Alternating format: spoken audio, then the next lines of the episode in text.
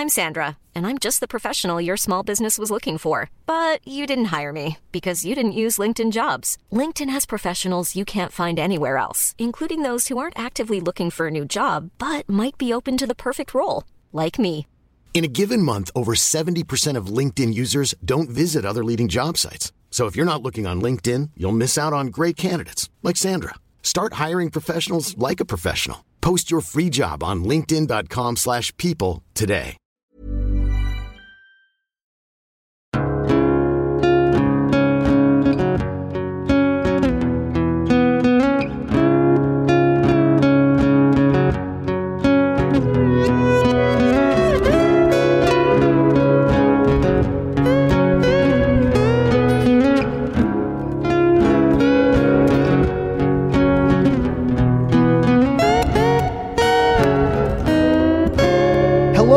Welcome to Hunting Seasons, the podcast that dares to binge watch, deep dive, and break down a season of television each and every week. I'm Broderick Gordis, I'm Damask Cleary. and today we'll be discussing The Chilling Adventures of Sabrina Season 1. I said the in front of The Chilling Adventures. That's not the case. It's actually titled just Chilling Adventures. It's just Sabrina. chilling. It's just chilling. Not so formal. Netflix, Netflix and chilling.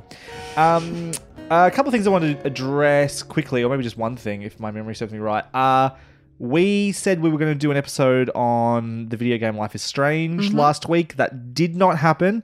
It Mm-hmm. My is- bad. It is coming. Damask won't be on it though. I don't have time to be playing video games. It will be. She, we've tried. She's tried. I haven't really tried She's that hard. kind of tried. It's I a just big would investment. rather watch something than pl- like playing stuff feels like work. Yeah, sure. Yeah. Yeah, yeah. It's it's a little more less passive, a little more Yeah, involved. I'm, I like to be fully passive. And you like need- to starfish with my media. um, but that is coming, and it will still be with the boys from the, the Dialogue The Options. boys. The boys from the Dialogue Options podcast. I'm a little bit sad you won't be on because it is. I'm a, fabulous entertainment. I know. yes, exactly, Mm-hmm. and it is a game that is as a female character. It's questionably has a queer element to it that would be worth discussing. Mm-hmm. Uh, mental health issues, etc., etc. What are you saying? I'm just saying, I would have appreciated. You're a crazy lesbian, Damask, and I think you'd be great on the show. I would have appreciated your perspective on it. So if you ever get around to it, I want to hear your thoughts on it. Sure. I mean, I did pay for it. Maybe I'll. You, so you went as far as to pay for it, but didn't. yeah, I did. Okay, uh, but that'll be coming, so you can hear uh, my male straight thoughts on it. Um, for what it's worth, white straight male. Who doesn't want to hear from me? Exactly. Uh, I think that was mainly it. What's been happening with you, Damask? Anything exciting? No, nothing. I, s- I spent the last two days in bed. That was pretty good. Yippee! Much needed sleeping time. well, well done you. Thank you. All right, let's get into it. Off topic, hot topic. Off topic, hot topic. That's whatever you were talking about for you. Off Topic Hot Topic is our news and views segment where we get to talk about the headlines of the TV world and discuss the stuff we've been watching that isn't this week's season of television. If you'd like to contribute a topic or story to Off Topic Hot Topic, you can do so by emailing us at contact at huntingseasonspodcast.com or tweeting us at hunting seasons, sorry, at hunting s cast. I should know that. News in Fuller, nothing. Bryan Fuller's doing nothing as per these days. We dedicate a whole segment to the guy. Can't even show up every week. Uh, Once again, he fails us all. fails us again. He's been cancelled from this show.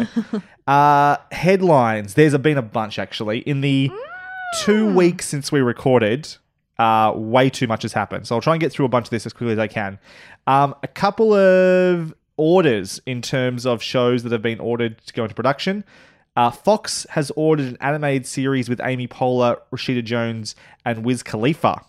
Uh, this comes from an AV Club article. Amy Poehler and Rashida Jones are set to reunite for Duncanville, a new animated series for Fox, created by Poehler and Simpsons producer Mike and Julie Scully. Fox has already ordered 30 episodes. A press release says Duncanville will center around a spectacularly average teenage boy named Duncan, with Poehler playing both him and his high-strung mu- strung mum, um, who is constantly trying to prevent her son from ruining his life. Uh, how does that sound to you? Interesting? I mean, I'm very interested in stuff that Amy Poehler does. So sure, let's say yes. Absolutely. Another show that was uh, just getting some casting news. The first Game of Thrones prequel that uh, HBO are making has cast Naomi Watts in the lead role. Yep. That's cool. uh, a renewal uh, has happened. BoJack Horseman season six has Fuck been renewed. It has been yes! renewed for a sixth season, I should say. Great say. news for us all. It is. Uh, not too surprised by that. No confirmation as to when it will arrive, but we guess around That's fine. September next year. As long That's as I know 2019. it's coming, that's great. Excellent. Uh, cancellations. It sounds unlikely that we'll be getting any more Arrested Development after the back half of season five releases.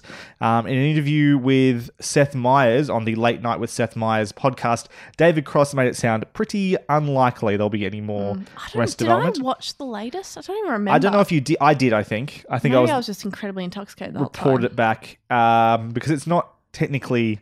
Oh no, I think you can watch it on Fox here. Did you do that? Uh, probably not No. then. Yeah. Uh, it wasn't great.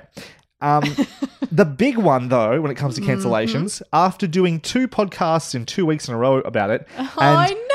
The day after we recorded the last podcast about season and at the end of that podcast, we were like, "Oh, we're definitely going to get another season. How could we not? we would assume We that jinxed it. This is this is our fault. American Vandal has been cancelled. I take full responsibility, everyone. I'm so sorry. Uh, it's hard to know why exactly. We don't. Netflix don't release their ratings numbers, Hmm. so we have no idea how many people are watching it. Um, however, Katie Rife at the AV Club does write. The culprit in this particular case is clear. Netflix has begun a long, slow process of withdrawing all of its original series from outside studios. Uh, that explains the axing of um, Luke Cage, um, as well as the cancellation of All About the Washingtons and Iron Fist. I don't even know what All About the Washingtons is. Um, on that note, American Vandal co-creators Dan Per- Perrault and Tony Yacenda say they've received multiple offers to, re- to revive the series elsewhere for its third season which is already in early stages of development. Didn't know that. That's cool. Given uh, the You didn't tribalistic, read the article? no, given the tribalistic turn the streaming business seems to be taking at the moment, don't be surprised if that elsewhere turns out to be CBS All Access. So, bad well, we news. won't get it then. That's good to know. Well, I mean, CBS All Access. CBS is what I think Star Trek Discovery streams on in the states, but So we, get it on might- Netflix here. Oh, So we might even yeah. get on Netflix True, here. True. Uh, yeah, so that stuff does come through in other ways. Mm, that's true because Transparent was Amazon. Yes. But we actually get it on Stan here. Yeah, yeah. Mm, So it's it's it, it it can it can get here. Yeah.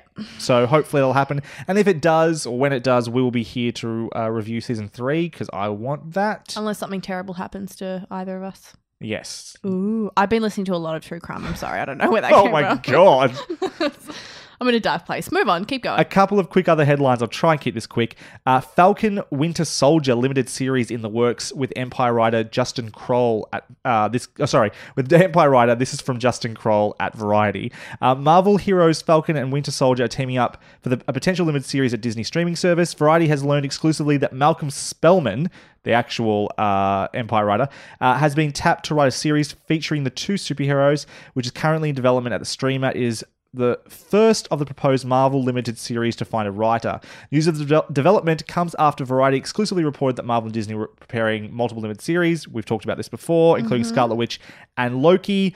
Uh, yeah. How? Oh, apparently also the budget of these shows expected to be quite larger than the stuff we've been getting you. for Daredevil and the Punisher over at uh, Netflix. That's not and surprising. Kevin Just Feige for the cast alone, the budget would need to be quite a and it's being bigger. it's being produced specifically. I haven't heard this detail before by Marvel Studios with Kevin Feige somewhat involved, which is Right. really not that Mhm. involved, if at all involved, with the Netflix stuff. yeah. So, uh, are you interested in the Winter Soldier and the Falcon? When you first said that, I was like, not really. Mm. And then I remembered their dynamic with like those two and Cap, and I quite enjoyed their back and forth. So maybe I will be. Yeah, I mean, I'm definitely going to watch them. Like I said, I'm already pretty much subscribed to this Disney cha- this Disney channel. What what are we calling it? Streaming service. streaming service, yeah. Um. So yeah, I'll definitely check it out. What about you? I'm interested. Mm-hmm. I'm interested in sort of what story they're going to tell with these 2 I Mm-hmm. have an idea in my mind of what it might be. It actually Mm. makes me think that this might be a low key spoiler for uh, Avengers 4, but I won't say what that is okay. because You people don't want to know that air. shit. Yeah, Yep. I'll tell people off there. But if you know uh, sort of Falcon and um, uh, Winter Soldier's relationship with some of the other Sexual relationship? Avengers, Oh, main okay. Avengers, then maybe you'll have an inkling of where that might be going, Mm. um, what mantles they might be close to. All right. Well, now you're getting very That's all close. I'm going. Just That- stop. that's enough. But yeah, I'm just thinking along those lines. Mm. Uh, if this comes out after Avengers 4, yeah, maybe. Uh, last bit of news Breaking Bad movie from creator Vince Gilligan is in the works. This is only a couple of days old, this news. Mm. First reported by Adrian Gomez at the Albuquerque Journal. So, this is actually a local paper where Albuquerque is, of course, where Mm-hmm. uh, they film, and New Mexico. Oh, sorry, yeah. It's Albuquerque. Yeah, sorry, that's right. Um, I know, I know US geography. The, I probably know it better than Australia geography, which is. I mean, upsetting. watching the polls from the midterms, I'm starting to get a bit of an idea. uh, but well done, by the way, US. Uh, Mm. Got the House of Re- Reps back. Is that how that works? Mm-hmm. Good. Yeah, Well done. Sucks about the Senate, but whatever. We'll that move was on. expected though. Yeah, ex- indeed. Um, yeah, according to the New York New Mexico Film Office, the movie Greenbrier will begin production. That might be a uh, might be a code name. Mm-hmm. Uh, will begin production in the Duke City mid November. In the Duke City or in Duke City mid November through early February. So that's happening real soon, like mm-hmm. tomorrow, basically. Mm-hmm. So this was a rumor, wasn't confirmed for a while. Then a bunch of other people, like the Hollywood Reporter and stuff, started reporting it. And then today, Slash Film has confirmed that the Breaking Bad movie will be a sequel. Spoilers for Breaking Bad. Following, no, following one of the main characters. I'll say that much. Okay. In case people haven't seen Breaking Bad. But the news is freaking everywhere about this. Right. No, I'm going to say it because it's no, everywhere. don't. oh, Whatever. It's all over the internet. Just forward a minute if you don't want to know. yeah, forward 30 seconds if you don't know, want to know how I Breaking mean, Bad it ends. talks a lot. the Breaking Bad movie will, will sequel will follow Jesse after the series finale, finale with Aaron Paul to return apparently. So it's like how he escaped from the end of that and then what he went on to do basically is the idea. Okay, I'm more inclined. Now that you said that, I'm more inclined to watch it because I was like, if it's, mm, I can't do Walter White anymore. I can't do it. I could barely do it while we were I it. imagine he'll still find a way to be in Uh, it. no, I In, don't like like, his stupid face. Hate him. Flashback or The more I like, the further we get away from Breaking Bad, the more I realize I hate it. you hate Breaking Bad. I don't hate it, but like, fuck, I will never watch it again. I, I- did not. I no. I don't, it makes me angry just thinking about it. really? Yeah, it does. hmm I I definitely don't hate it. I really want. I just really want to watch Better Call Saul and decide how much I really like this universe. Yeah. People seem to love Better Call Saul. Apparently, a lot of people say reckon it's better well, than. people really love Breaking Bad, so Good point. uh, Damask, do you have some off-topic hot topics for us? I do. Um, so I signed up for Amazon Prime. Oh, Yeah. Um, because I was just you? like I was Did hking get- out with my girlfriend. It was a like thirty day free trial. I was say the free trial. Yeah. Um, and we're like, oh, let's find a movie. We're like on a bunch of the different platforms that we have. I was like, oh, I wonder if this. I can't remember what movie it was. I'm like, I wonder if that one movie is on Amazon Prime. It wasn't. I was like, oh, I might as well just check out this free trial. Why not? Um, it's terrible. Why is Um, it terrible, the movie selection is genuinely laughable. they have all um, the Mission Impossibles. it's about all they've got. Um, other than the marvelous Mrs. Maisel, there isn't a whole lot of television I'm interested in. Like I said earlier, transparent and stuff that's on Stan. Like I guess that they've already sold a lot of their properties to other Australian providers, perhaps. I don't know, but it's awful. Um, also, you can't fucking Chromecast, so I feel like I'm living in the dark ages. So how do you watch it? Well, I haven't yet because every time I was like, oh, maybe I could watch that, and then I remember I can't Chromecast, and I just give up and go to Netflix. Right. Yeah, so I- it's not. It hasn't been a great experience. Wouldn't give it a rave review at all. I'm s- like, I know Amazon and Google are like arch nemesis or whatever, but fucking hell, not having the ability to Chromecast is absurd. I mean, I absurd. I have a U-Butte TV that cost me two thousand dollars. That allows me to watch Amazon Prime. It actually, there's a button on my remote. There's one for Netflix and there's one for Amazon, so I have no problem at all. Mm. I wonder if I can download it on my TV. it's possible. my big one downstairs. What- who- but on this like s- this crappy TV I have in my bedroom that I've had since I was like, I don't know twenty. yeah. I've just got the Chromecast plugged in the back, so Just- I can't do Just it. Just plug it in via HDMI. That's what I'm talking about, Rod. You It's need ridiculous. super convenience. Ugh, I- yeah, I do. I am so lazy What now. sort of TV is the one downstairs of interest? Same brand as the one. Oh, up there's here. no- it's no- just, no it's chance, It's no just chance. really new. There's no way you'll get it. Oh, really? I don't think so. I don't think the App Store will support it. oh, okay. Oh, yeah. No, it won't because it's a it's Google Play, Uh, maybe it will then. and maybe it will. We'll have a look. We'll look later. This is not good podcasting. I do want to say though, Rod giving me tech advice. just Rod's Tech Corner. I do want to say though, uh, just looking at the list of Amazon Prime shows, there's the Jack Ryan, Tom Clancy's Jack Ryan show. no interest in cool. that. Man in the High Castle. Actually, because Lauren was telling me about that ages ago. I'm Maybe. interested in that. Apparently, Maybe. the la- latest season is um in a post or, or in a current Trump world. It's apparently a little bit more interesting. quite apt. Mm, Quite apt. Okay, all right. Uh, Marvelous Mrs. Maisel. yeah, that's the only one I'm really excited about. Transparent. Don't have to worry about that one. Yeah. Um, and also, I feel weird about watching that now. The Expanse. No. Um, Sneaky Pete. I've heard really good things about that. No- the never Tick, heard of it. I want to watch. I've No. heard really good things about Mozart in the Jungle. No. Um, people are raving about Homecoming. Uh, there is there's stuff here. Like I'm Nothing that I want to watch. I'm, I'm, I would, if I could transfer you my free trial, I would, buddy. Oh, Uh, uh, Good Omens is coming soon. I want to watch Good Omens. don't know what it is. That's the new one from uh, what's his name? Gaiman, Neil Gaiman. right. Um, it's Oh, got that's uh, right. We spoke about that. yeah, and it's got uh, David Tennant and um, what's his name? Sheen When's in that coming out? Is it before 30 days are up? It actually might be. It might be very very Okay. soon. Ooh. Yeah, this I don't know. I reckon I'm thinking about coming back to this in like six months and see what you think. I reckon we might have watched a few of these shows by then. Okay. I know there's one that we're definitely watching. There's one that we're definitely watching. Um. Okay. All right. We'll, we'll see how we go. But but the movie yeah, movies are not good. With Any- with Prime Mm. as well though. Do you do you understand the other benefits of having Prime? you get like super fast free delivery or some shit. Yeah, if there's a lot of things because Amazon's only arrived in Mm. Australia in the last 12 months. That's how far behind Australia is the rest of the world, guys. um, and so yeah, Amazon Prime you get free, basically one day delivery um, on a bunch of stuff, which is handy. Mm-hmm. That's cool. Uh, I get like oh, I need a, a, Twitch costume for subscription. Saturday. Maybe I'll use Amazon. Yeah, I I, get don't have any money. Who am I? Yeah. Anyway. I got a Twitch subscription.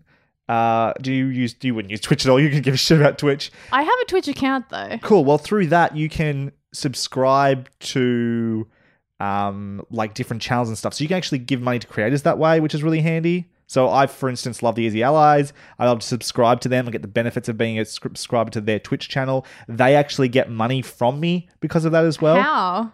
I don't understand. It's just a part, a portion of my subscription fee Oh. goes to them. Then they actually make a little Oh, bit off that's that. Which is cool. I think there might even be games and stuff you get from being a Twitch Maybe I'll start a Twitch account Yeah, well, just to make money from people's Amazon subscriptions. Is that how it works? I don't understand yes, how money works. basically, Okay. yeah.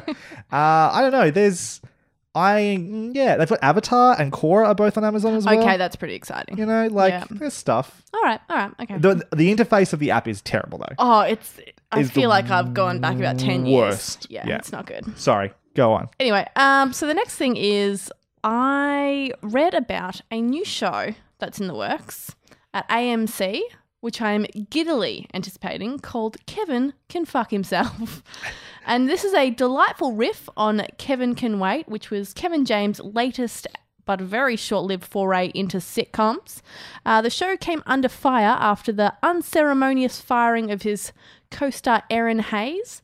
She played his wife who was killed off because being the boring killjoy mum character wasn't degrading enough for a talented comedic actress. They had to literally prove that the character was completely disposable. What made the situation truly horrible was that they killed off the character so that they could replace her with Leah Remini, who was James's co-star from the successful King, King of Queens.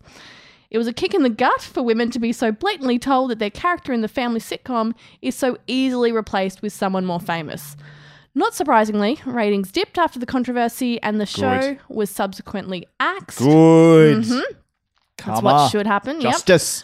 So AMC released a statement about Kevin can fuck himself, saying it aims to expose the secret life of a woman we all grew up watching, the sitcom wife, a beauty paired with a less attractive, dismissive, caveman like husband who gets to be a jerk because she's a nag and he's funny. Nobody loves Deborah. I want to watch this show. Yeah, exactly. That sounds great. Yeah, I think it's such a good idea. It's about fucking time that we start looking Yeah. closely at that um, because it's it's ridiculous. Every time I turn on a sitcom like that, I get so angry. Yes. so angry. Anyway, the show sounds right up my alley, and I hope it's as good as it sounds. Although, don't get your hopes up just yet because AMC still needs to greenlight the series for it to go ahead. So they've just like just in the very beginning stages of this.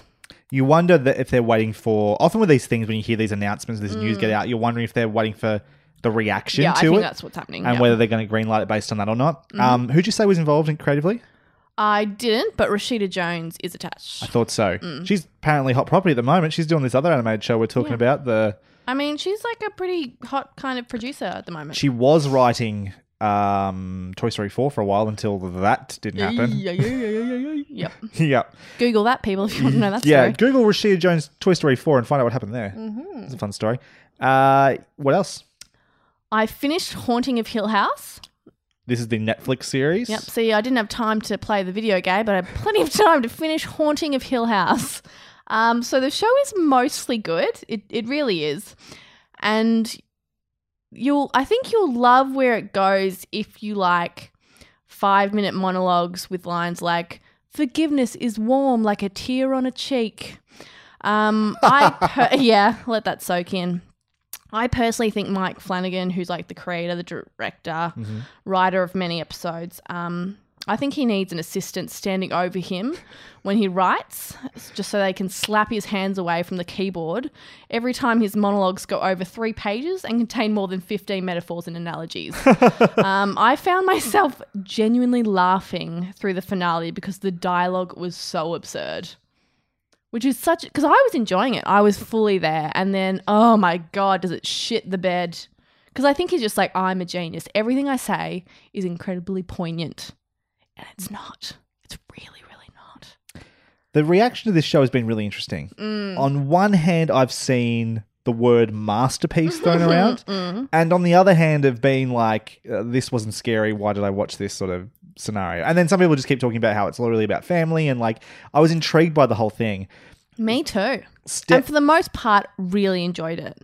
Except I feel for the episodes that the creator and director um, wrote. Right. Which the writing, like his writing, is just slap you in the face with sap and crap.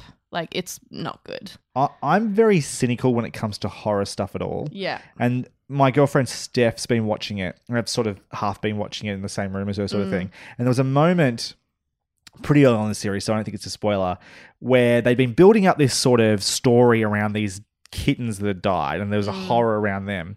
Anyway, there was this moment where this like ghostly figure is holding a box that you know is the uh the like the makeshift casket for the one of these kittens. And it was like it was a really tense moment. And then the box shook and you heard this noise. And i pissed myself laughing because it was so unnecessary. They tried to jump scare with this canned cat noise. Yeah. i was like oh guys. So close. Dial it back a little bit. Yeah. it lost me at that point. There's so much that is genuinely terrifying, but the dialogue, in particular instances, is so bad that you just stop. Like at, towards the end, I was like, I can't take this seriously anymore. Like I can't even be scared. One because. 90% of the scenes have nothing to do with horror and are just monologues because Mike Flanagan thinks his writing's great. um, and I was, and even when scenes were happening that should be scary, I was just, I was still laughing from the previous scene. So that was, that was a real shame for me. But you know, no judgment if you loved it, but I did not. Um, another little off-topic, hot topic. So I started listening to the last podcast on the left. Have you listened to that? i've heard about it but i've not watched it i'll listen to it It is very, very popular, um, and for good reason.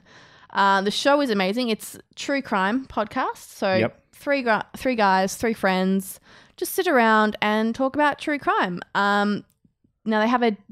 It's like the three of them are in- incredibly dynamic. Um, the amount of research put in is awe inspiring. I'm Oh, like, I don't even know how they have the time. Like they've all read like three books on the subject and watched countless documentaries. It's incredible. Uh, the amount of empathy and compassion they have is beautiful, but you'll also be laughing out loud consistently. Like I've been listening to them to and from my walks to work recently, and I'm just laughing out loud like a crazy person. But I don't care because it's it's good. It's a perfect balance for true crime, and all of the men have the most extreme American accents, all different from different areas, but incredibly American. It's it's it's quite something to behold. Hmm, okay last podcast on the left Definitely recommend. how many episodes they sort of done has this been going for oh, like I want to say like 300, Oh, like a lot, Jesus. like 100 and something. who has the time I think it might actually be like 300. It's a lot. It's a lot, lot, lot. Yeah. Very cool. I've just got one more thing I want to talk Mm-hmm. about. Just uh just want to make people aware of something I've been watching recently. It's a Mm-hmm. little uh YouTube series called Box Peek. As Box B O X Peek P E E K. Ooh. It's a, uh YouTube series created and um on sorry created by uh, Easy Allies member Kyle Bosman. And created, I mean, he is almost completely uh, responsible for its creation and how it's made its production. Apart from some of the voice talent that come from other members of the Easy Allies um, and uh, their sort of associate Amanda Troop, um, he has done all of this. I should explain as well. Easy Allies is a video game like content website, YouTube channel, podcast, etc. I'm glad you said that because I was literally just googling it. I was just Yeah. like, who the fuck are these people? Check, Okay. check them out on YouTube, Easy Allies or easyallies.com is their website. Um, but this show, Box Peek, it is basically a love letter slash parody of children's anime like Pokemon or Yu Gi Oh! And it is made with um, paper puppets. So rather than actually draw this, Kyle's tried to do this on the cheap. Good on him. He asked for he sort of had a a little Patreon slash Kickstarter thing and wanted sort of two thousand dollars, and he got it, and it's meant to only cost him two thousand dollars, and that's sort of his production budget for this thing. Um, it's about 11 year old Geordie as he begins his adventure in a world where everyone loves and plays a game called Box Peek, which is all about hiding in boxes and peeking out at your opponents to win. It's as it's as silly, dorky, and charming as it sounds. It's released as of recording this podcast. It has released three of its first five episodes, with another five coming sometime next year. He hasn't made those yet, but the first five are done. New episodes are released Monday mornings in the US Pacific time on YouTube and Twitch. Um, the the show is they're only 10 minute 10 minutes long. They aren't the funniest thing in the world, but they are just super charming and fun. The theme song is as catchy as any like anime you've ever watched, like Pokemon or something like that. Yeah. And one of the things I've really loved about it as well is after each episode, Kyle then goes on Twitch and does a live Q and A where he'll sort of show like how he did some of the stuff with the paper puppets. It's surprisingly technical. Some of the stuff he does, um, and and like show some of his like design work and whatever. And then he'll do a Q and A for an hour, and it's been really fun just to have someone who has been investing into this tiny little dorky project that gets like I think the most it's had is like fifteen thousand views on YouTube. It's not much at mm. all, and just obviously be really in love with it and just sort of watching him his enthusiasm and his passion for making this it's absolutely rekindled my desire to be doing that stuff. Because I've had multiple projects including one with you that mm-hmm. hasn't been finished that I just I understand that like push to get it ma- like get finishing it can be really hard sometimes to get all the way done. And like he's rekindled my love for that. And I want to it's inspired me to finish these things and get them released out there and just put them out there even if no one sees the friggin' things.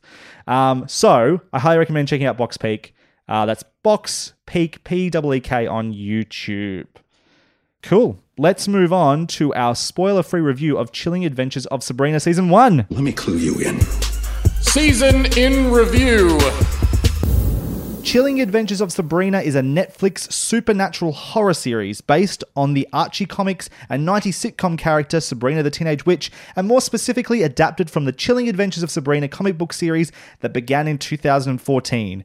Developed by Riverdale creator Roberto Aguirre Sacasa, the show stars Kiernan Shipka, Ross Lynch, Lucy Davis, Miranda Otto, Chance Perdomo, Michelle Gomez, Richard Coyle, Tati Gabrielle, Jazz Sinclair, Lachlan Watson, and a troop of very handsome black cats as Sabrina's familiar Salem. The entirety of CAOS, or Chaos as I like to call it, season 1, was released on Netflix on October 26, 2018, and consists of 10 episodes, each coming in at around 57 minutes, taking approximately 9 hours and 30 minutes to watch. Season 2 shot back to back with the first and is scheduled to wrap in December. It's still currently filming and nearly done, and could potentially arrive as soon as April 2019. So, Damask, how familiar were you with Sabrina the Teenage Witch before watching Chaos? I had read in my childhood um, a few Archie comics. I forget that you were an Archie comics like aficionado. At least in my life, you may as well be. sure I've read about five, but yes, let's say that I am. More Um, than me. Five so- more than me. Sabrina was in those, um, and also obviously the uh, Sabrina Teenage Witch TV show that was on when we were kids. Um, I barely watched that, and my older brothers told me that it was shit and gay. So I was like, yes, it is shit and gay. So I never really watched it nor Aw. liked it. Um, when I'd watch it, I I didn't find it particularly fun, funny. I didn't like Salem. Oh, what? Yeah, I know. It was the voice of Norbert from Angry Beavers. How can you not love Salem? I hated Angry Beavers. Wow. Um, yeah, I know. This podcast is Controver- over. hot takes, hot takes. Uh, um, so yeah, I am familiar, obviously, because Sabrina was huge when we were kids. Um, but yeah, no, I wasn't a fan. What about you? Uh, no familiarity with the comics. I think I saw a VHS once of like a T, uh, like a direct to VHS movie of Casper and Sabrina. I believe that was a thing. Oh, Yeah, um, nothing to do with the sitcom. Completely aside. Or maybe that was Wendy the Witch. Maybe I'm it getting was. that mixed. Yeah, it was fucking Hilary Duff. I don't have a clue. Get Is it that to- Hilary Duff? Yes, it's Hilary Duff. And It is a great film. Oh my god! I'm you gonna get it say that. together, man. Anyway, I definitely am familiar with Sabrina the Teenage Witch, the sitcom, of which I watched a lot of it, and I won't say I loved it, but I, I enjoyed it for what it was. And you know, at that age, a bit of a crush on Melissa Joan Hart. Woo. Like nothing wrong with that. Um, Give a call on. no, I'm fine. Thanks, thanks, thanks, Mel. That's fine. Um, MJH. Yep. MJH. Uh, yeah, so that was uh, yeah familiar with the TV show, Mm-hmm. and that was about my only exposure to Sabrina. Uh, with that in mind, what did you think of Chilling Adventures of Sabrina season one? Oh, I'll tell you. So I think Please. it's a solid first season. The first couple of episodes are particularly exciting to watch, but the promise of those first few episodes weren't fulfilled by the end of the season, at least not for me anyway. The show contains a strong matriarchal family coming to terms with being a part of a patriarchal culture and religion, which makes for fascinating material. Oftentimes, that is where this show's best stories lie. The family dynamics are rich territory when sufficiently explored. There is plenty to mine there. Unfortunately, the show does find itself weighed down by uninteresting auxiliary characters, and we find ourselves relying on a plot tool that is my least favourite, which is making characters dumb in order to move things along. 90% of this show looks wonderful. It is beautifully designed. It does have a comic feel about it. I could see the panels. It was a visual feast. The Spellman house, in particular, deserves a rewind from time to time to fully take in the sets. Performances are generally good. The aunties are the standouts for me, with Lucy Davis as Aunt Hilda being the MVP. Another great performance comes from Michelle Gomez, who brings out the best in her camp villainy. I find myself loving every single scene she's in, and I kind of wanted her to succeed throughout the season. This teen drama, fantasy, horror concoction has its own tone, and for the most part, it is very enjoyable. There were, however, times I found myself twiddling my thumbs as the hour long episodes took their toll. The show is certainly bingeable. I know lots of people that have enjoyed watching it over a weekend. But when you've got things to do, it can feel a little arduous. The show is good, not great. I think tighter episodes and better explored side characters could be all this show needs. What about you, Brod?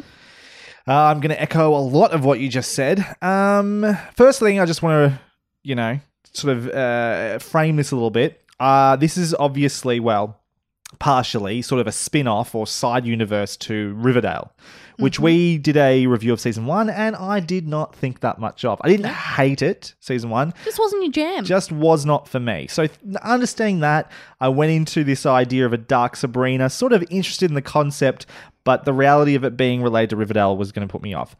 So, it was pretty presently, pleasantly surprised that I actually quite enjoyed the show for what it was. Um, it was, I always understood the idea of it being like dark Sabrina the Teenage mm-hmm. Witch, but it was darker than I expected in some ways in its mm. tone, in its themes, and in the imagery as well. And yet it was also way goofier than I expected to be. And I think the best example of that is just sort of the occult lore side of things, which I simultaneously found quite fascinating and interesting and well illustrated and really silly Like Yeah. when you start talking about like dark baptisms and like ungodly godmothers or whatever they might be, Mm. it's like this is so this is so cute. This is so funny. I really thought it was really funny. Um, the show sits in a really cozy corner for me, alongside other su- supernatural dramas like Charmed and Supernatural, but especially I got a massive Buffy vibe from this in a way that just that that penetrated past some of my like cynicism. I was really enjoying that, and maybe it's because I haven't watched Buffy in a while.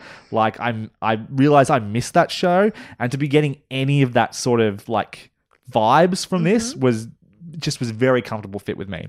Um, like Buffy, it also has a prominent feminist agenda. Um, this show is about women, the power of women, and the men and women, uh, men and women, I should say, who would deny them of their power.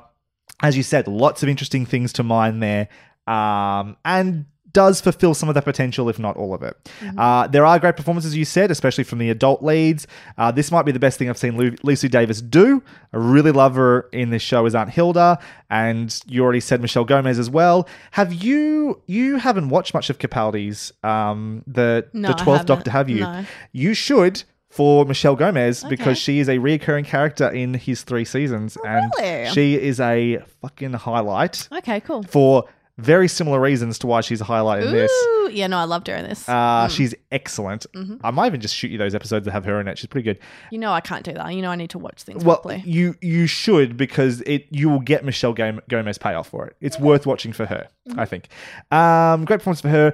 Uh, Kiernan Shipka is generally good, but I don't know, kind of forgettable in the grand scheme of things as well. It's getting some Emma Watson vibes from her in both Mm-hmm. Yeah. like look and like performance. She's just like there's a veil between Wooden. Her and me. Yeah, if that makes sense.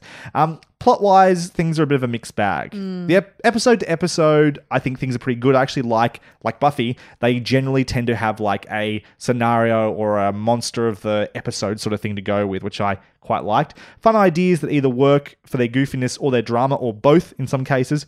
But also some places it goes but but while some places it goes surprising it ends in a way that's a bit of a head scratcher and i'll talk about that more in spoilers but the ending didn't do a lot for me um, shooting style is also a bit of a mixed bag the first two episodes in particular this fisheye narrow depth of field Mm. directed by the same person. It nothing looks great. Mm. in focus thing is awful not great I liked it. terrible I loved it. it was great in moments but the Ah. whole fucking I did watch something thing- today. Um, Oh. I can't remember who it was by, but they were saying they watched the first episode and they really, like you, they really enjoyed it. And then by the end of it, they felt nauseous. yeah no it was like at- at- I liked it though. in its moments, I was like, "Oh yeah, cool. I see what you're going with here," and then it just kept every shot was that. I'm like, Can I, I just want to, I just want to see this. Like, like you said, there's a that house is a beautiful set. Gorgeous. So why obstruct it behind this bullshit, blurry, narrow depth of the field thing? But then, Mm. Is it weird that I only really noticed it in like the forest and stuff? oh, it's all over the place. It's Okay. constant in the first two episodes, and then it sort of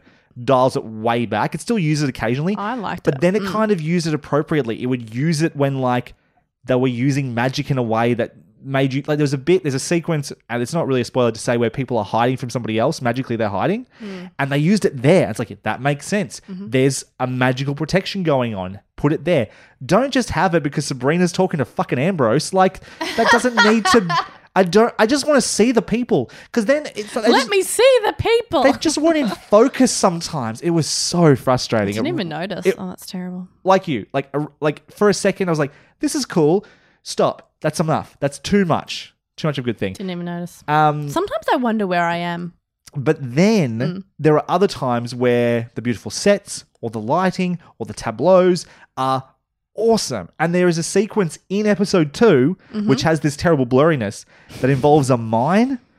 Mm. Um, there's Mm-hmm. like eight characters in a mine, and it's like a lot of dark and like firelight and stuff, and it is so good. And on my like OLED TV, where blacks are beautifully black and like Mm. firelight stuff looks amazing, I was like, this looks great. Yeah, looked so good. Um, and so I don't know, real mixed bag in there. Um, all things considered, I thought it was a net positive, and I'm hoping season two can ru- run with the best bits and leave behind the bad. Uh, do you have a score out of five for this season, Damascus? I do. I give it a 3.5. I also give it a 3.5. Lovely. Um, was edgy on a 4 at times, and then the ending really made me go, nah, 3.5. Didn't quite stick the landing. For the, maybe like the first couple episodes, I was like, "Ooh, this could be a four. and then Yeah. yeah, as the series progressed, I was like, Ugh. Yeah, yeah, uh, yeah, and like I, I found a real roller coaster. There are some episodes where, like the like that weird out of focus shooting, right? Where mm. it's like I'd be with it for a bit and then it just lasts too long, and possibly because the episodes are too long, I'd be like, mm. "This is a cool concept, kind of goofy, but I'm I'm with it," and then it just mm. drag it on. And It's like you, I understand when it's time to move. yeah. on I mean, like it was so up and down because some episodes I'd be like, I really care about these people, and another episode I was like, I don't care about any of these people. Like Right. it was, yeah, yeah, okay. real mixed bag. Yeah. I'm looking forward to talking about this in spoilers, which we will get to in a moment. But before we dive into spoilers, I'm Sandra, and I'm just the professional your small business was looking for. But you didn't hire me because you didn't use LinkedIn jobs. LinkedIn has professionals you can't find anywhere else, including those who aren't actively looking for a new job but might be open to the perfect role, like me. In a given month, over 70% of LinkedIn users don't visit other leading job sites. So if you're not looking on LinkedIn, you'll miss out on great candidates like Sandra. Start hiring professionals like a professional. Post your free job on linkedin.com/people today. Burrow is a furniture company known for timeless design and thoughtful construction and free shipping, and that extends to their outdoor collection. Their outdoor furniture is built to withstand the elements, featuring rust-proof stainless steel hardware, weather-ready teak, and quick-dry foam cushions. For Memorial Day, get 15% off your Burrow purchase at burrow.com/acast and up to 25% off outdoor. That's up to 25% off outdoor furniture at burrow.com/acast. We'd like to remind everyone that if you enjoy what we do here, we'd really appreciate you sharing the podcast with others who you think might also enjoy listening. We also appreciate your positive reviews on iTunes, Google Play, Stitcher, and Spotify, or whatever podcast platform you prefer. But right now, let's talk spoilers. You're now entering the spoiler zone. Spoiler warning! On this episode, we'll be discussing everything that happens in season one of Chilling Adventures of Sabrina. Before listening any further, we recommend watching all of CAOS up to this point. If you've not yet done so, proceed with caution. There are spoilers ahead. You have been warned. Deep dive. It's cool to know other people think about this stuff too. Spoilers for Buffy the Vampire Slayer. The hmm. only thing I could think about the entire time I was watching this is if Sabrina had just watched Buffy, specifically season six, none of these problems would occur. There are all of her lessons would have been pre-learned, and she never would have done all the dumb shit she did doing a Willow from season six of Buffy, and like trying to fix everything and wipe people's memories and like God, did I find just that fix things with magic. Yeah. Did you? I was like, bitch, you can't do it. Just fucking chill out. But that's kind of like that was her character, right? Like that's the Yeah. whole idea. Is she sort of had this inflated sense of her ability, and then went too Mm. And far and had to learn. Mm. fucked everything up. I think like yes, absolutely that was her character and I think that was a good arc. I just think because it went for so many episodes for so many hours, I was getting a little tired of it. Yeah, I think they were. I think part of the reason it went so long is because they wanted to make you believe that this, wa- while a huge problem, probably was going to be solved. Like they were like really exploring every option, and like she had sort of like half outs here and there that all still ended up just leading to more disaster. I kind of like that outcome though, like the fact that Harvey ends up just paying the price for Sabrina's Mm-hmm. Yeah, no, I thought that was massive. Mm-hmm. fuck ups. Really worked for me. Um, you said that dumb characters. Uh, oh, sorry, yeah, yeah, sorry. This is a comment you made in the non spoilers. Um, characters are made dumb to move things along. Can you explain what you're Mm. talking about? Yeah, so there were times when one Sabrina was just so like everyone was like, You can't do that. You can't do that. And she was like, Oh yes I can. That annoyed me. And also times when people were like, Harvey, listen to me. Sabrina was saying that to Oh, Harvey. yeah, yeah. And he's like, No, I have to like fix it myself or I have to do it myself. And I'm like, But why? Yeah. Why do you have to do that? Like things like that really annoy me. There was a bit, that Harvey bit in the last episode in particular, particular is like, nah, we'll just do it from here. I'm like, Sabrina, I understand like he doesn't want to see you right now, but he will fucking die. Like, just tell him like, no, fuck off, idiot. Yeah. Get the fuck to the school right now. now is not the time to prove your It's independence. like, yeah, exactly. It's like I understand what you're trying to say, but you will literally die. Like Exactly. Like you got to stand your Yeah. ground. Don't just walk away and go, "Okay, I respect your feelings," and then leave. Yeah. I was like, that was dumb. It's like, yeah, if a nuclear bomb is coming and you're mad at me, I'm not going to be like, okay, yeah, you know, you work through those feelings. you fight that nuclear Now- bomb by yourself. You'll be fine, I'm sure. You're a real man, Brod. Well done. yeah, no, that's not happening. Um, but going back to what you were saying about Sabrina, I, again, I I don't know. I thought that was her journey. Like that for me was the It- whole no, point. it, it absolutely was your journey. You're not incorrect in saying that. I think it just happened time and time again. And I understand like the point of escalation, but Mm-hmm. I just think over 10 hours, it's a lot. And I was, like I said, I was twiddling my thumbs at that point. Like I was starting to get bored by Right. the journey, I think. Sure, sure, sure. Yeah. So, what did you think of the ending of the season? Specifically, well, there's a few different things going on here, Mm. but let's talk about what Sabrina does in the sense that she um, signs her name into the beast of the, the book of the beast. The ultimate sacrifice. Did we Mm. feel like that was earned? Did that ring for you thematically true? How do you feel about that? I think so. I mean, Sabrina's whole thing was like, well, I'm not. I, I believe in compromise. I believe there's always a solution. There's always a way around something. Um, and she's not going to sacrifice herself for something that which she can see another option. Um, here, like the lives of her friends were at risk. There is no other option. It's like either you do this or there's nothing. So her sacrificing, laying her her soul down on the line for her friends totally worked for me. What were your thoughts? I didn't love it. I don't know. I just like I can see the dramatic potential in it, Mhm. but I also kind of felt like I loved the. So the first two episodes kind of uh, end up being like the pilot of the show, right? It's like we're introduced to the character, the ideas of like her turning 16. There's this prophecy around her. It's very significant that she was born on Halloween, that there's going to be a blood moon, all this sort of stuff. And then she comes to that point in the road she's been looking forward to her entire life and goes, No, I'm not going to go down this path because it's fucked, basically. She recognizes that it's problematic and I'm going to find a different way. And that to me sounded like a mission statement for the show, right? To like say, you know, I will not, uh, I am Sabrina Spellman, I will not sign my life away.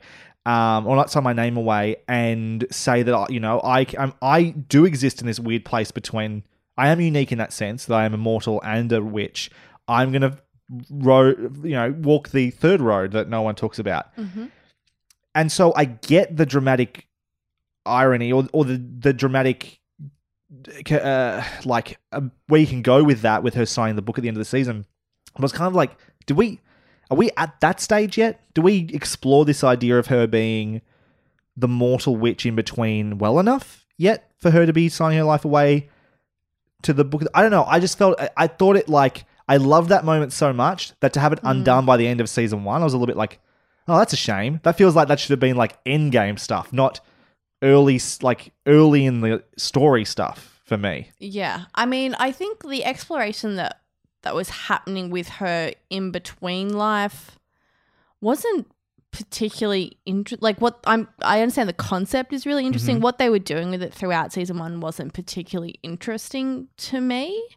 Um but I also think that with someone that has proven to be so strong-willed as Sabrina is, I see a potential of yes, I will follow your silly little rules. I will sign my name in your book, but you can't actually take away my free will. You can't actually take away my choice. And her actually kind of going against the the law. She's like, it's just another religion. Fuck you guys. I'm still going to do whatever I want. That's where I'm hoping they take it. So she can still explore being an independent, strong woman Uh-huh. but she just has to do what she has to do in the moment. But that doesn't change who she is. Sure. I certainly hope that's where it's going. The because the idea that she's gone bad, kind of like she's like hanging out with the the weird sisters and stuff like that, which is where they end the season. She's even done her hair differently and stuff like that to like show her Mm. Oh. I loved the hair color. Yeah. The, Oh, and the looks fabulous. So good on her. and so like that lines up with the um the comic book Mm, um, illustration of it um uh, it doesn't feel like it can last though. Like No. it's it's like obvious. It's a weird cliffhanger to end on where it's just like ah, but can your show really exist if Sabrina goes bad? Like that's the why why end there? It just feels a little bit odd for me. So again, that sort of rang hollow, and so the season Mm-hmm. Yeah. lost its punch at the end. But al- yeah, I think it's interesting because we see moments where Sabrina, you know, she murders another witch with the knowledge that she will bring her back, but she does still some. fucking dark It's though. so dark, and I think exploring that darkness, Yeah. that the dark side of power, a power that she wants to embrace as a woman, kind of emerging, is really interesting, and Mm-hmm. that's really interesting territory to explore. So I'm kind of excited for that. And obviously, like her being able to find the balance after kind of indulging both sides of the personality, you know? I also am just a bit confused about some things in general about the plot.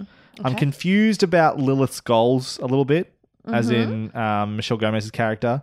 Um, I'm confused about the prophecy, like this whole idea that she had to. I think Sabrina did something. She um in the middle of the season, I can't remember what was. She's like, "Oh, that's part of the prophecy," and like, and it's this. I don't even remember a prophecy. Yeah, she talks about this like prophecy, right? Uh, Michelle Gomez does. Yeah, multiple times. She's talking about Sabrina's fulfilled these things, and she's she's tied them specifically to the apo- apocalypse as well. Oh, yes. Okay. There's this apocalypse prophecy that involves Sabrina doing certain things, Yes. like making certain things happen. Um, So the prophecy is about Lilith believes that she is going to be the Dark Lord's handmaiden, and so she needs a replacement. It's about that, I believe. well, is it? I, I don't know. so it sounded like that Sabrina the was going to queen of hell. bring about. Well, isn't that already the case? I don't know. I, I'm again confused about. They haven't really explained Lilith super well at this stage. We got the name reveal that Mm-hmm. she was Lilith. That she's. We knew that she was already the mother of demons. I know. Am I missing a detail here? I didn't think I was, but like the prophecy gets brought up. Apocalypse gets brought up a lot. I thought the thirteen witches were going to be a part of that for a while. The thirteen was just the end game, the boss for the end of this. Episode, which I didn't find very fulfilling either. Like there's Mm-hmm. No, of, I didn't find that fulfilling. They're like they'd been mentioned and sort of made yeah the mention of and then they showed up for an episode and then they were gone i was like they Hmm. you know what didn't really I find boring about that ending? Yeah. The whole like, I am important because of who my father is. This is why I'm powerful. yeah It's not actually about her. Sure, it's about like self, I guess, actualization, that realization of like, I power within me. But the fact that it's still like attached to her dad is Sure. a little lame. i wonder if that's something that's going to change i think her dad is a problematic character Yes, I'm Anyway. looking forward to hearing more about Edward. yeah so that they Mm. want to i mean he's you know already signed her name away theoretically So into the rude. And stuff like So that rude of him so do that. there could be a moment for her to cut ties with him really and sort of separate herself from her dad which could work really well i think As most girls do as they come through puberty. yeah. Sure. Um, I actually kind of wonder whether they changed course a little bit after episodes one and two. It feels like they get to the end of episode one and like that they form that Wicca group, you know, in the school. Yeah. That sort of just dissolves. Like, yes, Susie and um, Roz are still around, but then the, the Wicca, the idea of Wicca goes away, which I thought was kind of cute, and then it just like disappears. I don't know, it had a different direction at the end- end of episode two, and they went down a different path to fulfill something, and I don't know if it worked as well. And I wonder whether that's why I feel like the ending of this season's compromised, because it sort of. They felt like they were setting things up in the first Yeah. two episodes. Well, I think like it, it, it do, certainly does struggle when you weight Sabrina's choice in her attachment. The whole the whole season about her attachment to the real world, and I think Yeah. we do get a genuine sense of that with her relationship with Harvey. especially with Harvey. I do not get a sense of that with her friendships. I mean, I just kept watching, being like, "Can someone please describe to me who Sabrina's friends are? Sure. Like who they are as people? Like why should I care about them?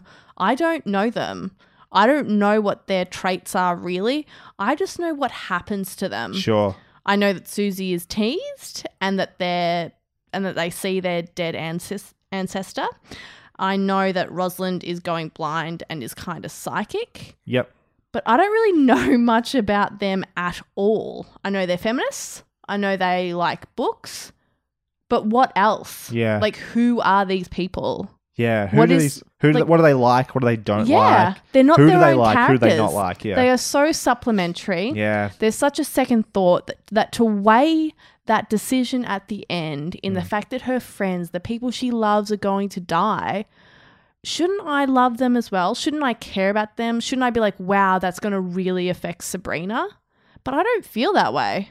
Because that's again what I sort of liked about the first two episodes. There's the birthday party scene, which I love, and like Mm. Love Roz comes out and like me, and she's like really excited to see you. She's so glad it she felt came. like a teen movie. They felt together. It was and really then cool. Susie's in there. She's Yeah. just had this fight. She's like, I'm ready to go back in there and do it again. Yeah. She's wearing the cool like The little- Dracula outfit. and No, she's like one of the the kid monsters. oh from the Munsters. Yeah, yeah, yeah. so good. And it's like it's and I really love that scene. And then I love the juxtaposition of that. I, I'm gonna say it right now. Season two is my favorite. Episode two is my favorite episode, Mm-hmm. um, because it just seemed to be like bring all its potential to the forefront. Yeah. And, the, and then the the juxtaposition of the birthday to the dark baptism is really strong. It's really Mm-hmm. Yeah. powerful. Um, and that's why I love the way they sort of like the mission statement at the end of episode two is so strong. And so, sort of to wane as the season went on, and she's not spending time with Roz and she's not spending time with Susie. And they're, they're sort of setting them up to have their Yeah. things that will make them relevant in like a powers sense almost, like Yeah. give them abilities, but not as people and not in their relationship to Sabrina. Well, that's the thing. I mean, like, who they are is really defined by how, like, how a character reacts Yeah. in a situation. So, and it's the exploration of that reaction that makes a character interesting. But when it's made so that the event is the most interesting part, Yeah. that is flawed storytelling, in my opinion. And that kind of storytelling leaves your audience cold to what should be like really personal and affecting. And unfortunately, I think it's like certainly something that Riverdale does, which sucks. It's actually something that a lot of teen shows do. Sure. Whereas the further they get along, it's just the events that are important and it's not the character's reactions or how it affects who they are. yeah. So disappointing. That's yeah. something that does separate it from Buffy. Uh, Buffy's much better at doing that and like long term It's character exploration the whole way through. It's Yeah. fucking fantastic. Yeah. Mm. The um I'm just thinking of that moment. They really did not know what to do with Susie when they made her small enough to go into the mine to take out the helmet and that was her entire purpose. Just like I thought guess something was I'm gonna small enough." happen. Yeah, right. Like make make something happen there. Give her a moment. Nah, she just goes in, finds the helmet, and like no one says a goddamn thing about it. Except that, oh, we lost Susie. She's back. Yay. The end. Great stuff. Mm. Something I do want to rave about though. I mm. I really really enjoyed like all of the witching world lore. Like from top to bottom, mm-hmm. I really liked it. Yeah. I love like the sort of convincing idea of why you would follow like Satanism, the idea of like the Christian God being a false god and the Dark mm-hmm. Lord being about freedom, and like that might all be accurate for like what Satanism is all about. Um, or you know, witchiness or whatever. But because I've never explored that, I don't know. Witchiness is definitely the correct term, by the way. Um, but I found that really compelling and interesting. I, And I loved also how silly all this stuff was. The idea of pregnant witches having four trimesters made me really laugh. Yeah, of dark baptisms and unholy godparents, as we mentioned the 13 also. commandments. Yeah. The 13 commandments, exactly. Exactly. All those things that have to be 13s and like Yeah. 666s and So stuff like that. Um, every time Miranda O- Otto said a relieved, thanks, Satan. Fuck, I love. Isn't that so enjoyable? I every don't know why, but single I'm like, one. That's great. Because there's something kind of naughty about it. Like, you shouldn't be Yeah. able to say, oh, praise Satan. and the fact that she's like, both of them are like maternal figures. Yes. It's like, and so seriously and so earnestly, thanks, Satan. Like, it's just mwah, gorgeous. I, yeah. I, every single time I giggled a little bit. I also, just a side note, Miranda Otto, like, I, I really love Lucy Davis's Hilda. Um, just loved her because she's, Mm. She's such a warm character Yeah, and easy her. to just love. and funny. Just And very funny. me giggle. I really like Zelda as well, though. She's Mm. obviously set up as being like the hard ass bad cop, Complicated Auntie. character, which I really enjoy but very complicated. Like there's Mm-hmm. Yeah. Mm-hmm. a lot of depth to her, and and like at first I was like Miranda Otto is just sort of hamming this up a bit, but it's because there is a lot of performance in Zelda. Like she is. She is hiding her, uh, you Mm. Yeah. know, a lot of her vulnerability behind a performance. I mean, there is always performance in piety. Like religion, just by itself, is absurd to have that level of certainty about anything. And a lot of things that you don't have immediate answers to, that's just absurdity. It's you have to play a role. You have to be convincing because you have to pretend to be convinced. Exactly. Um, and but yeah, no, I loved her complicated relationship with the church. You know, it's where she derives her value. It's her, Her worth. her it's, yeah, absolutely. It's her anchor in the world, and I loved watching her trying and struggling to reconcile with the very valid concerns that Sabrina has Totally. about their religion. Ugh, loved that stuff. Loved that. It's like that stuff, the family stuff, and the family and religious stuff. I think is the best stuff of the season. Yeah, no, 100% agree. All the the most stuff inside the Spellman mortuary Mm. was was great. The Um, best. And just a quick side note, I love Miranda Otto's little um Zelda's little cigarette, thing. Oh, it's cool. Fucking the best. And I'm trying to remember. it's like a little stake in a cigarette or something. Like I it's a thought it was like almost like scissors, little, like we're like a holding little it. Sort of. Oh yeah. probably. But it was just like it was so small though, and so She, I barely, Mm. weirdly, I barely remember her like actually taking a drag. I more just remember her holding it. Oh no, I certainly remember because she would always like say a statement, like, Sure. in that beautiful elongated American accent that she has, and then like taking a a nice long Sure. drag. Yeah, no, I liked it. It was very dramatic. I- really punctuated moments. Yeah.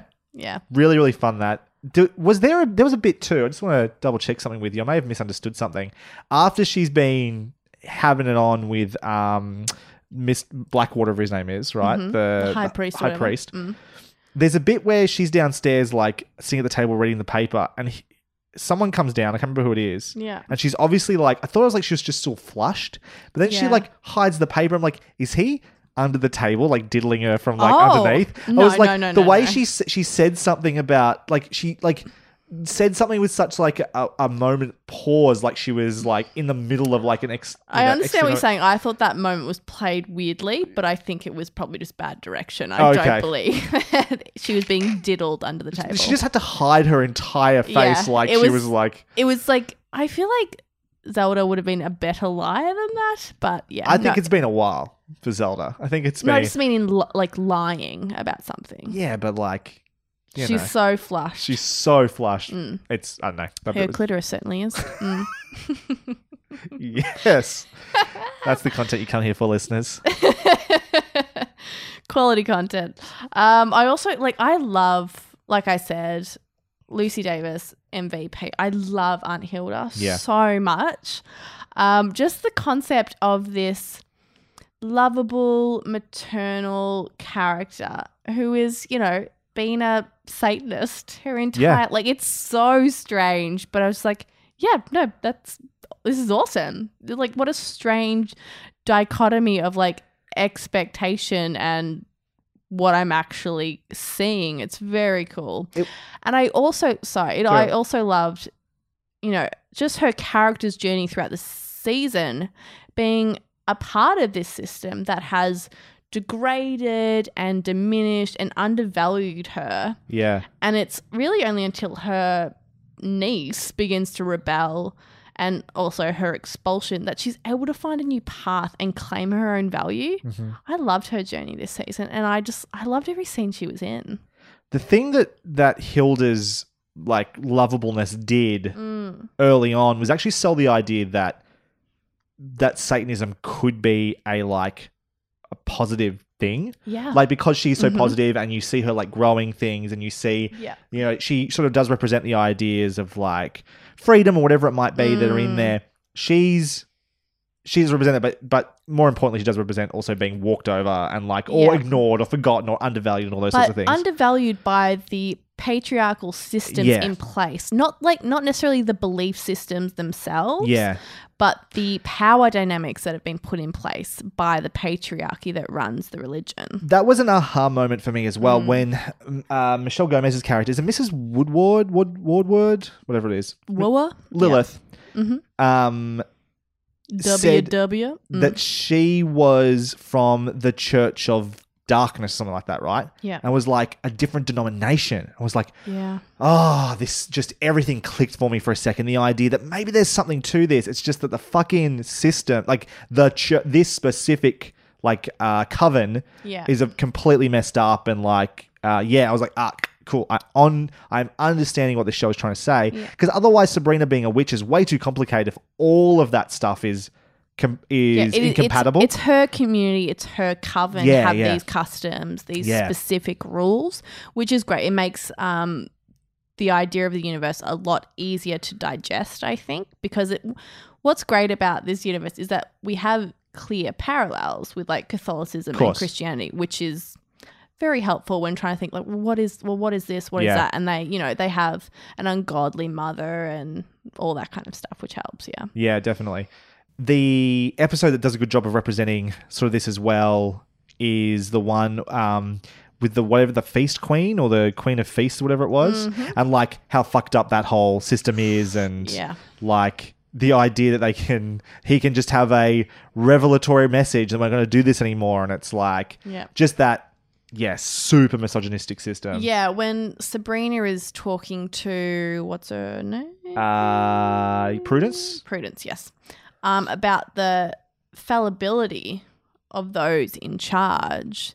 I was like, because so often when we have supernatural or fantasy stories, we have the people in charge of the fantastical elements, and it's genuine. Like they genuinely are connected to God or a Yeah. higher power.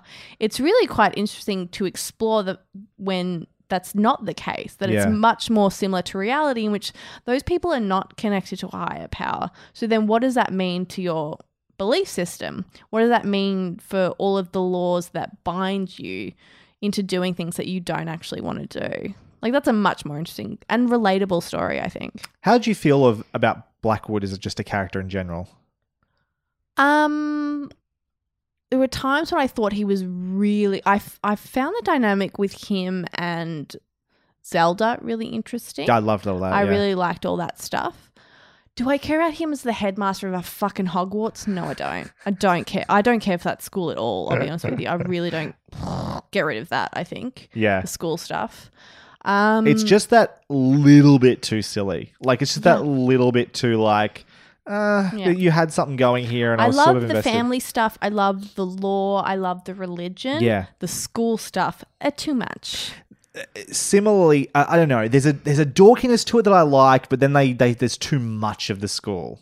I think it's it's they haven't invested enough energy into making that functionally interesting or believable. It's One, just a Hogwarts set knockoff. shit. The set set does look terrible. Yeah, they've basically got one set. It's just that big room with the Satan statue in it. Like and the Satan's actually looks awful. oh, and yeah, it's so like awkwardly lit. You're like, yeah. I can see like the boom. You know what I mean? Like it just like I'm like just oh, feels look- like a set. It yeah, feels like it's made out of foam. Yeah, Um. Also, who the fuck is Nick? Could they have made a more It's- boring character? it's Angel 2.0. Obviously, it's like the new Angel, Angel. had something to offer. Angel had purpose. He had his own fucking mission. he had his own stuff going Nick on. does. He comes in, whispers, "I really like Sabrina," and then does whatever she says, and then just goes, "I really like Sabrina," and then evaporates into air. He's nothing. He's absolutely nothing. He he what a waste of my time. he is bait for season two though. Like Oh, I can. Can I just say, yeah, if you're going to introduce a character, give them something to do. Yeah. Don't be like, "Ooh, they'll eventually be interesting."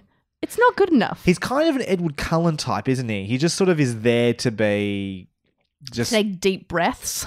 yeah. He's just there to be like the guy that's hitting on her and is kind of nice, and so of course she's going to be tempted by him because he's around. But he can't But she's be. not even but he- really tempted by him.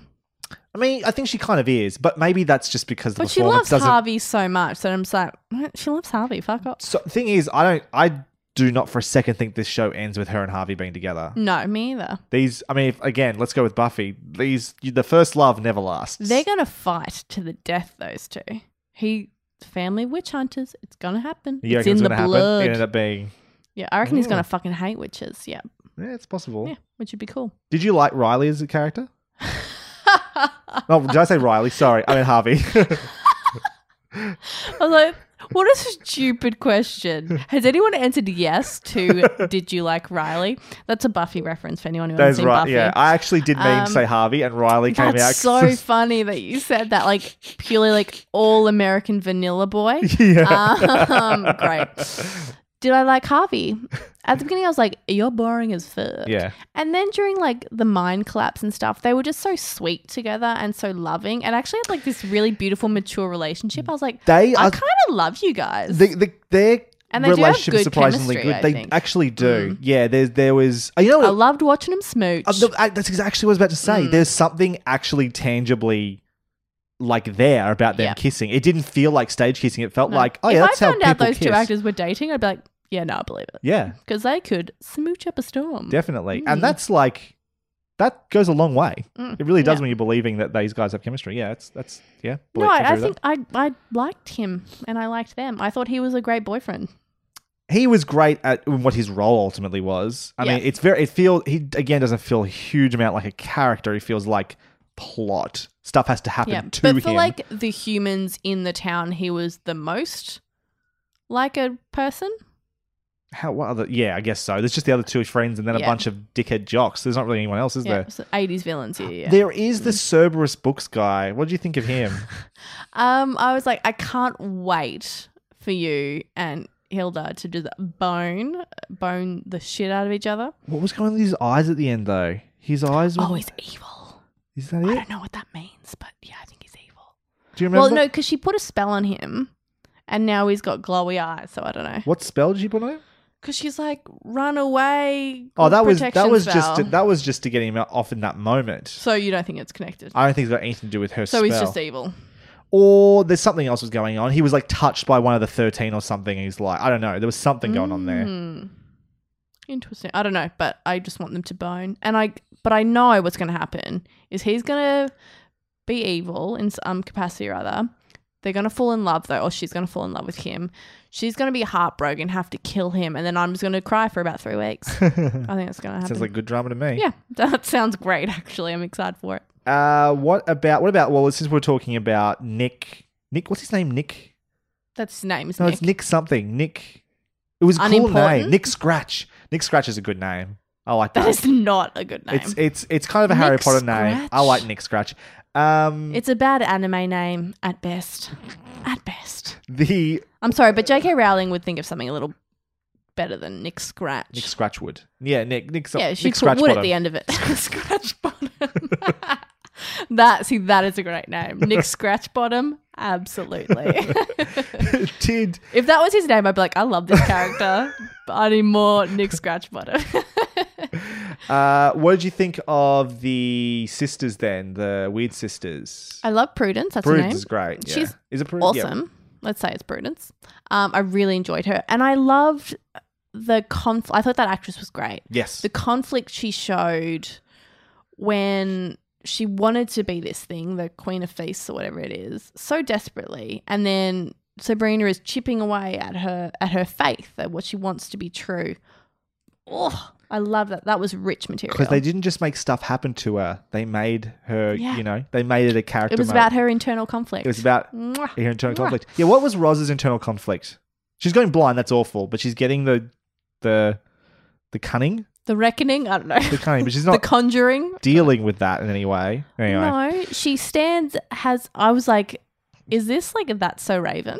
I don't know what that means. Oh my! um, All all all Disney Channel fans out there are screaming at their iPhones right now. I was never a Lizzie McGuire or a, Get any of those. I don't know how we're Hannah friends. Montana. This is truly, truly bizarre. Well, listen, when the Disney streaming Anyway, service that arrives was- and that was a pitch perfect reference I just made. good, great. So everyone's Congratulations. applauding in the audience. Uh, but yeah, no, nothing's happening with that. It's boring. It's so boring.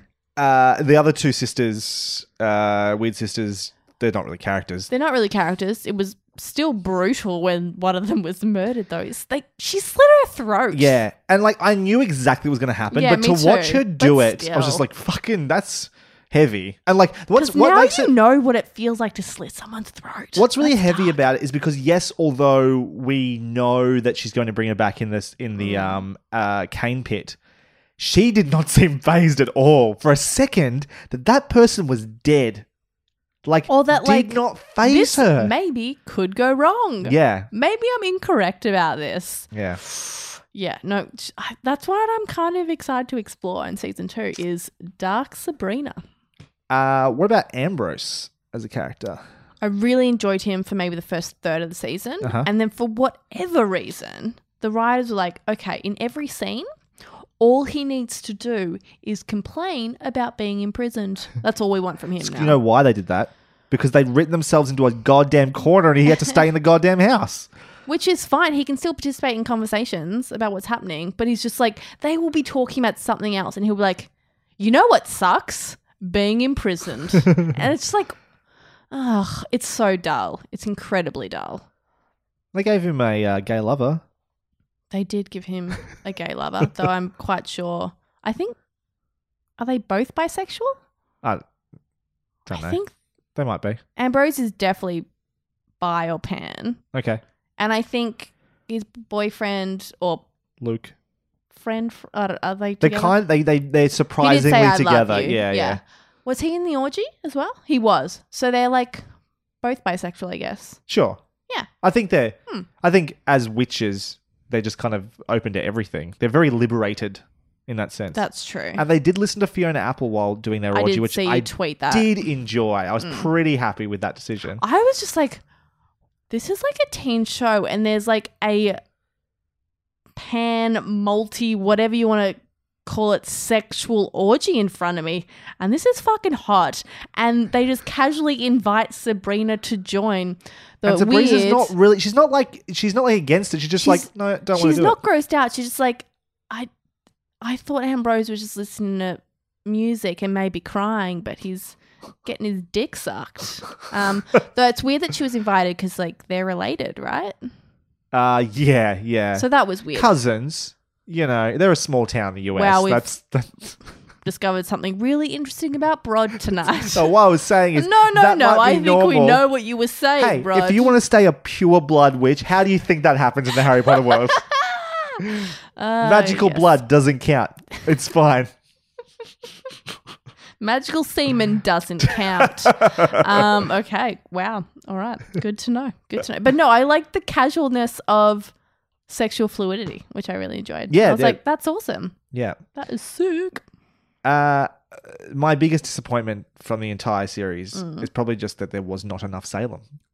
Like I could have done with way more. You know what I was disappointed about? What? Because I didn't want a talking cat. I was like, I was dreading the moment that he started talking. Yeah, was the kind of the image we see of the orig- of his original form goblin. behind the mirror. Yeah. I thought that was really captivating and cool. I was like, oh, can I see more of that? And his voice was really cool. I hope Yep. we get to see more of that because I th- that was ooh uh, that I- something to me. I think it would be pointless not to. Apparently, Yeah. a big reason that Salem is barely in it is because um, Kiernan Shipka is just deathly allergic to cats.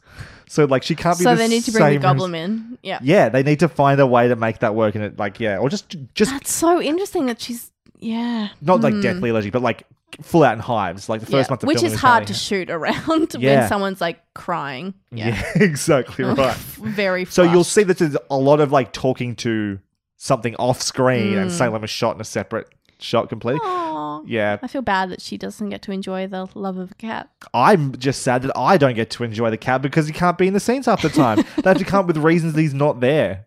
So go go somewhere else, Salem, please. Don't Do be you ever around. sit with your cat Arnold, who is Yes. a beautiful black cat, Yes. and just like pretend that he's Salem? That I don't pretend that he's Salem, but I definitely You have an- definitely hear him speak to you. Oh, always. that's that's the same He with is me my and familiar. He's- She talks to me all the time. He's my familiar. Uh, do, I, just an episode I wanted to bring up as well Mm. that I didn't necessarily love, but I, I I liked what we got from it. The Dream episode that felt like a Buffy episode. felt like a? Buffy or a Yeah, Doctor Who did. episode. Like Mm. it's it's plenty of sci-fi and fantasy have done Dream episodes before. It did remind me a lot of that specific Dream Buffy episode that involves them being asleep and having dreams. Yeah, that thing that's like crawling on the ceiling and stuff. Yeah. Yeah, yeah, totally. And, That's like- that was my thought as well. I was like, this is a Buffy episode, which made me real happy. Um, but that was a really good one for Hilda and Zelda in particular. And like the their nightmares, like Zelda's nightmare is ultimately being without Hilda, Yeah. and Hilda's nightmare is being stuck with Zelda forever. I was like, that's really, really good stuff. And to understand your characters well enough to and to illustrate that so beautifully, I thought was Yeah. really cool. And just the way that episode was shot actually like they didn't just rely on being out of focus half the time there was great stuff done with like purple lights like not just lighting it but like in the scene in the actual mise en scene the lamps would be like purple and just the weird dreaminess of it there's a line um Spoiler alert, it's my favorite episode. right there's a line from uh hilda uh that says Jesus, I gotta find it now. Does it contain onions? No, Dark Lord. I know you don't like onions. and I just like fucking thought that was so well it was so well delivered by Lucy Davis and it was so funny in the context. Just no, Dark Lord. I know you don't like onions. Lucy Davis killed it this season. Every line she spoke was just perfect. Like, just like her comedic timing is so gorgeously British. I forget sometimes how good she was as Dawn in. Yeah, I was shocked Office. when you said this is like her best performance. I, was like, I- she was great as Dawn. She was, but Dawn, um, no, I she wasn't asked as much. I don't think as as Dawn. Like like Tim and Dawn are the heart of that show, but they're also like sort of the B plot of that show. And like she's definitely the B plot, but I just feel like she had more to do. She had a lot of mm. stuff to do yeah, with this character. no. I agree, but I think you forget how much Dawn you saw like Dawn being like diminished by her her partner, the look she would give. Yeah, no, like you're she right. was fabulous. Like that role is iconic. Well, funnily, well, is it when it's also been done by another actress now in a way? Like, Yes, I think so. Okay, fair enough. Uh, yeah, no, I, I thought it just allowed her to be because Dawn is Because. Pam and Dawn are different characters. Yeah, sure. Yeah. But the yeah, okay, you're right. But the the you know, Dawn is very repressed and like Mm. held back. And so the beauty of Dawn is just seeing that her being able to be, you know, fun herself with Mm. Tim. Um but this she just got to be like the comedic side of her that I loved in Wonder Woman, for instance. Yes. And also It was just very much the, akin to that. Yeah. the massive heart of Dawn, and it was like all of it was in there. And I was like, ah, this isn't. I think this is. I think because Lucy Davis disappeared, right? Like Mm. I haven't seen her. She was in the office, and then I Shaun of the Dead. Shaun of the Dead, yes, and then there was that like one episode of Black Books that she's in, and like honestly, that and I'm obviously haven't seen everything that's ever come out in the UK, but like to me, that was all of Lucy Davis. And then she showed up again in Wonder Woman. I was like, Mm. oh, cool, Lucy Davis. And then this, was like, oh man, where have you been? Yeah, I I've was. That's missed the thing. you. I was so excited to see her in Wonder Woman because she was in the trailer. I was like, oh, yes, it's gonna be great. And the lines that were in the trailer, I was like, bam, bam, bam, she's killing it. and she's barely in that. She's in that She's- film for like 20 minutes. She's in it for what the trailer showed me. I was like, oh, that's a shame. Yeah. Um, so to see kind of, I guess that almost that character that she was playing Yeah. in Wonder Woman, then like reiterated in this show, and for long periods of time, Fleshed I was like, out. yeah, I was like, this is sweet. This is pretty cool. Yeah. Absolutely. Another just quick Harry Potter vibe as well.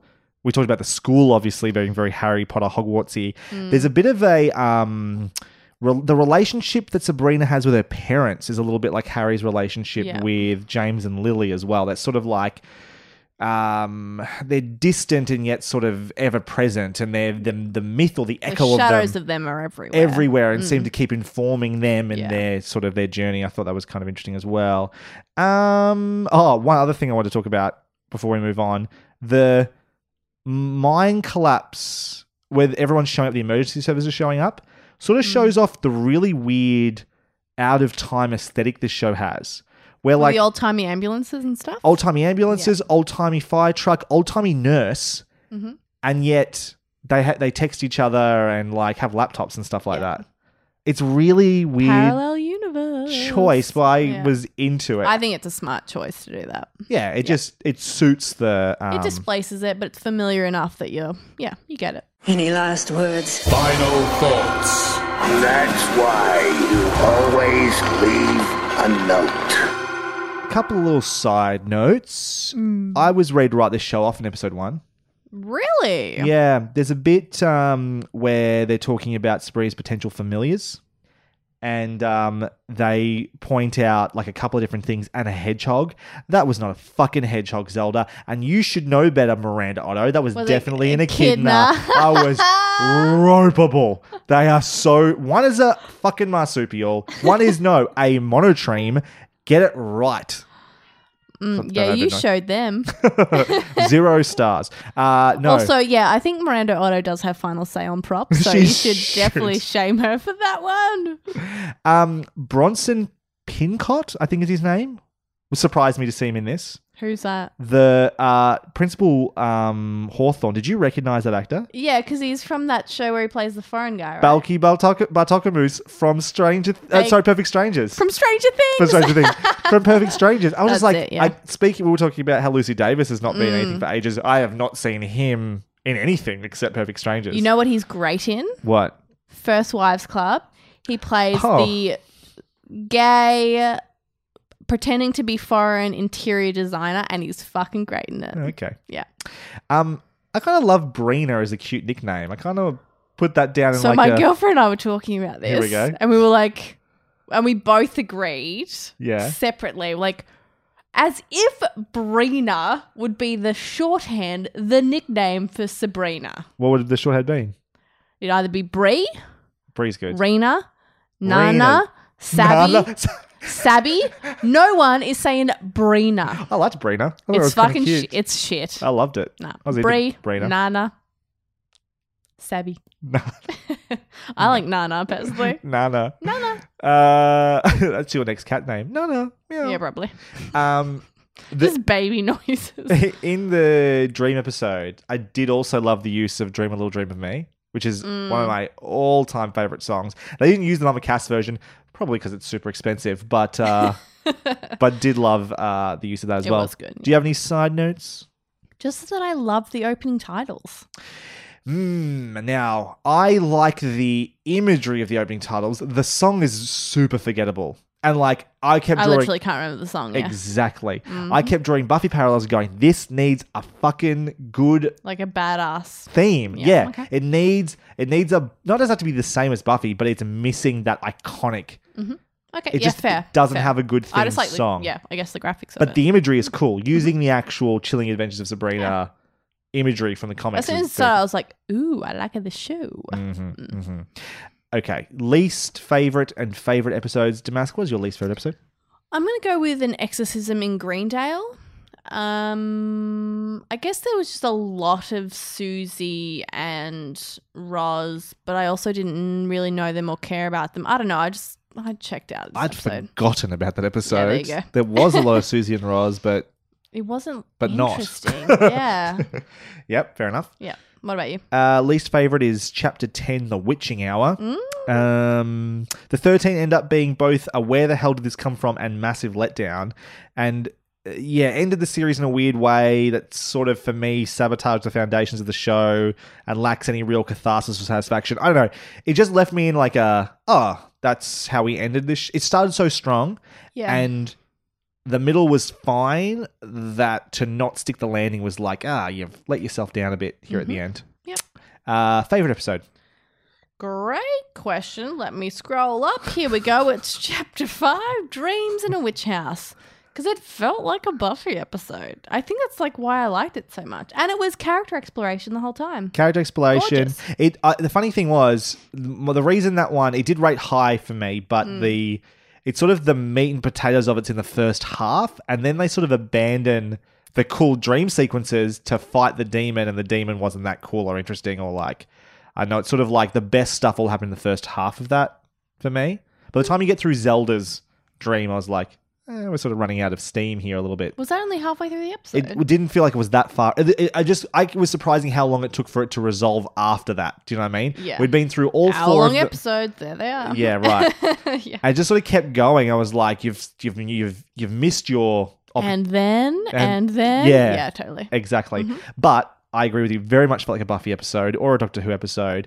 Um, and love. It was kind of almost a bottle episode. There's a couple Yeah. Mm-hmm. of dream sequences at the school, but otherwise it almost entirely takes place in that house. Yeah. And um, that was cool because it's a fun. great, great set. That house. Mhm. Oh, it's gorgeous. there was a part where I realized like there was this amazing like um uh, multicolored ceiling window thing. Yes, there was. hmm And I was just like the just I I, I was like I just kept getting little Yeah. details about this house more and more. That What I, I love is like I think it's on the stairwell. Like as you go down the stairs, like there is a tree that is a part of the wall that goes in between all the paintings on the wall. It's fucking cool set. And there was a bit where Sabrina came home. I think it was after um, visiting Harvey when Tommy came back, Mm. and she walks in, and the answer found out about it, and like.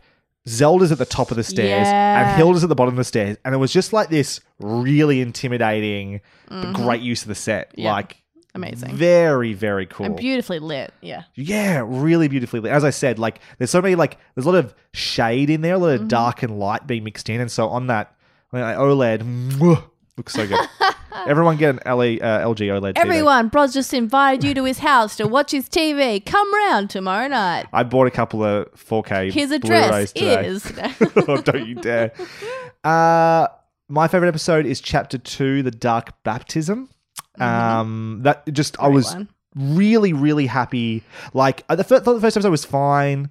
A couple of dorky moments that didn't sit great with me. Then that mine sequence happened, which I Mm-hmm. thought was surprisingly dark and sexy and just pretty cool. Mm, sexy. And then the I said the party bit really worked for me from like a character point of view. It sold the idea of the mortal world to me. The dark baptism worked really well. That mission statement that I, you know, my name is Sabrina Spellman, I will not sign away. And just like I felt the stakes. I felt like this is a very solid foundation to build this show on. I was like, I'm in.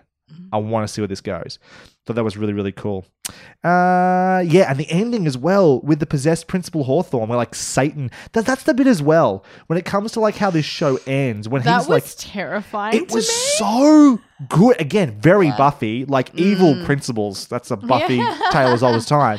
Yeah. But to have him sit there and talk about how, like, you know, this isn't a competition, and like, you, I will have your safe, signature, and yeah. mortal, all mortal flesh must burn, and like, it was so.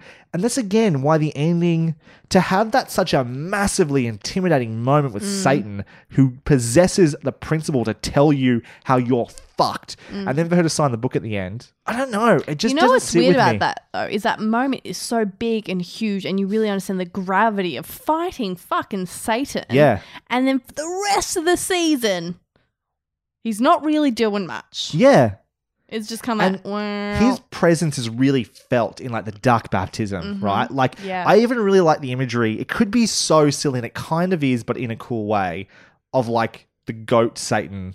I love thing. it. I love it too. If I watched this as a kid, a little Damas Christian child, I would have shat my goddamn pants. yeah, yeah, So scary. he's great. And when Mm-hmm. uh, Lilith is like kissing like his clothed hoofed feet Oh, yeah. as well, all of that stuff works. Yeah. for me. Look, did I think about filming that scene? Yes, I did. And did I giggle a little bit? Absolutely. Yeah, would have been hilarious. But because you just know those those hooves are on just like sticks and like an intern is just like clippity clop, clippity clop, which is hilarious to But me. that's again why I love Michelle Gomez because she is up Sells for it. anything. Yeah. She will sell that moment. It's so goofy. She's like that's who you want to play that character. She's the per- she was perfect Yeah. casting, and I actually wondered a little bit whether part of the reason the ending felt so unsatisfying to me because maybe Lilith wasn't meant to last this season, and then they're like, Michelle Gomez is too good in this role. We need to keep her around, and like instead of getting rid of her, have pushed her into the next season, which is going to be great to have her around, but maybe sold out the ending a little bit. It oh. might be like an Andy from Parks and Rec situation where, yeah, she was just on set and they're like, we need to keep this woman because she's making the season. Mm-hmm. Yeah. Uh, predictions, hopes, concerns. Yes. So I am certainly, certainly concerned that the show will go the way of Riverdale. Um, yes, that's my That worry too. it'll get deeper and deeper into the events swirling around the characters rather than the characters themselves. Um, I'm worried that it will try to shove teen romance down our throat, like the Nick and Sabrina or whoever it might be in the future. Well, that's definitely happening. um, when this show has such rich familial love to explore, I think like that's really the essence of this show is that matriarchal family. These like Mm-hmm. three women that and Ambrose, Ambrose, Ambrose? yeah, like really love each other and care about each other, and that's that is so much more interesting to me than the teen romance bullshit. And that fucking school, which I think we're going to spend a lot of time in Uh, that school. No, I don't want to. yeah. And I'm just worried that I have to watch ten hours again. what about you? Um. I yeah. Uh, concern wise, exactly what you said. Mm. Concern wise, it's that it could turn into Riverdale, and like Yeah. if it becomes witchy high school drama, I'm out.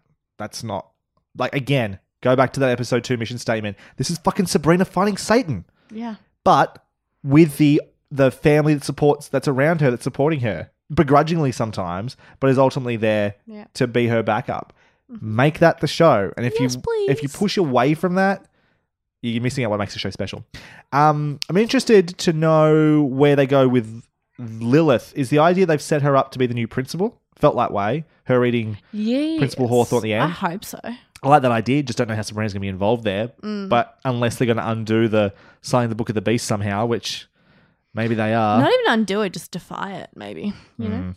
Um, Zelda and the Daughter of Blackwood. That's an interesting little moment for her at the end, where she Oh, like that's right. She took the the daughter. That's interesting choice. I don't know. Yeah, interesting. Yep. Uh, we talked about Mi- Mr. Cerberus's yellow eyes, um, and Ambrose got a familiar. Um, Mm-hmm. Definitely a spy, but yeah. definitely a spy, right? Yeah. yeah. Do we ever Real find? Peter Pettigrew Sitch, I think. Did we ever find out who the witch hunter was that was killing witches? Yeah, in the background, witches kept getting killed and coming because their families would show up. But the uh, I don't think we did No, we didn't. because I kept thinking it was, it was just Luke. the one, wasn't it? I think there was two in the end at least. Oh. Mm, Why would Luke be hunting his own At, kind? at first, I thought it was Oh, Luke okay. because I was like, this guy's just shut up out of nowhere. He's going to form a relationship with a Mm. like a, a close character, and yeah. then. Yeah, I mean, that would make sense. But then I don't think that's the case anymore because he's also working for Blackwood. So yes. Who knows? Who knows? But that's a good point. I forgot about that plot line. yeah, I don't think the witch hunter thing came up No, it didn't. That yeah, that wasn't anything going on there. So mysteries to be. I mean, the thing that I've realized now is this is kind of part two of season one. We're actually kind of just halfway through the season. I think so, yeah. Hopefully, that means season two will be a bit more satisfying and get us the answers we desire, Hmm, and deserve. deserve. Very entitled of you. Thank you very much for listening to this episode of Hunting Seasons. You can find more of what we do via our website, huntingseasonspodcast.com. Our logo and design work come from Sean Kirkpatrick, aka at Shawnee Boy Draws, our theme song from Jordan Calavis, and our bumpers from Lucas Heil of Birthday Loyalty Club. Find links to their work in our show notes. Show notes. You can find uh, myself, Broderick Gordis, on Twitter at B Gordis. That's B G O R D E S. Uh, tweeting and retweeting a lot about the midterms um, in the US, also about Diablo fans being crybabies. If you know anything about um, video games, you'll know what I'm talking about there. Uh, that's about it. What about you, Damask? You can find me at Maskymoo, M A S K Y M O O, on both Twitter and Instagram. Today, not today, this week, I've been tweeting about Making a Murderer Part 2, which I've been binge watching. It's great. Uh, get into it. Not as good as the first season, but there's certainly stuff to explore there. And there's one character in particular that I've just fallen in love with. Yeah. So, so good. Um, One and character. I like that. yeah, and well, she is certainly a character. Sure. I'll tell you that. She's a real. Uh, she seems like a southern woman. I'm not sure if she is, but she's got that kind of the gumption of a southern woman. Um, Sure. and just the way she talks, it's like half her face is frozen. It's great. We should carve out some time to talk about making murder Yeah, think I'm we- nearly done with it. We'll we'll Yeah. find a spot. Um, and yeah, midterm stuff, and no doubt, I try to abuse Scott Morrison at least once a week. So Oh, Scott Morrison! What Boo. a freaking embarrassment! yeah, he's a dickhead. I love. We almost have, need to have a separate little like after our end titles bit just to talk about is it just Australian us politics. Booing? Oh, yeah, Oh, no, okay, right. we just seem to end every episode with politics recently. Next episode, we'll be back to discuss Kidding season one. How are you feeling about that, Damask? Have you started watching Kidding at all? Look, Jim Carrey is a personal hero of mine. Ooh. I love him so so much. I yeah, he's very special in my heart. So I'm a, I'm excited but nervous about what's to come. Sure. Yeah, I'm uh like Jim Carrey. Really like Michel Gondry. Mhm. I want to see what a Michel Gondry TV show looks like. That Yeah, is should be interesting. I like the trailer really sold me on. it. I was like, yep, this has got Mm-hmm. kind of in the same way that the Maniac trailer sold me on that show. Um, hopefully, it can live up to what it's selling. Mm-hmm. Uh, in the meantime, thank you again for listening. We will see you next time. Bye for now. Bye.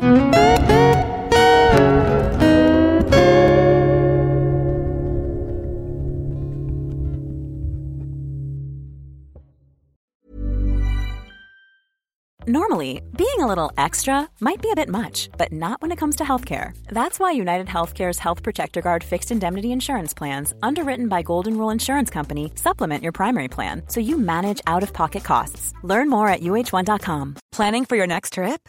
Elevate your travel style with Quince. Quince has all the jet setting essentials you'll want for your next getaway, like European linen, premium luggage options, buttery soft Italian leather bags, and so much more. And is all priced at 50 to 80% less than similar brands. Plus, Quince only works with factories that use safe and ethical manufacturing practices.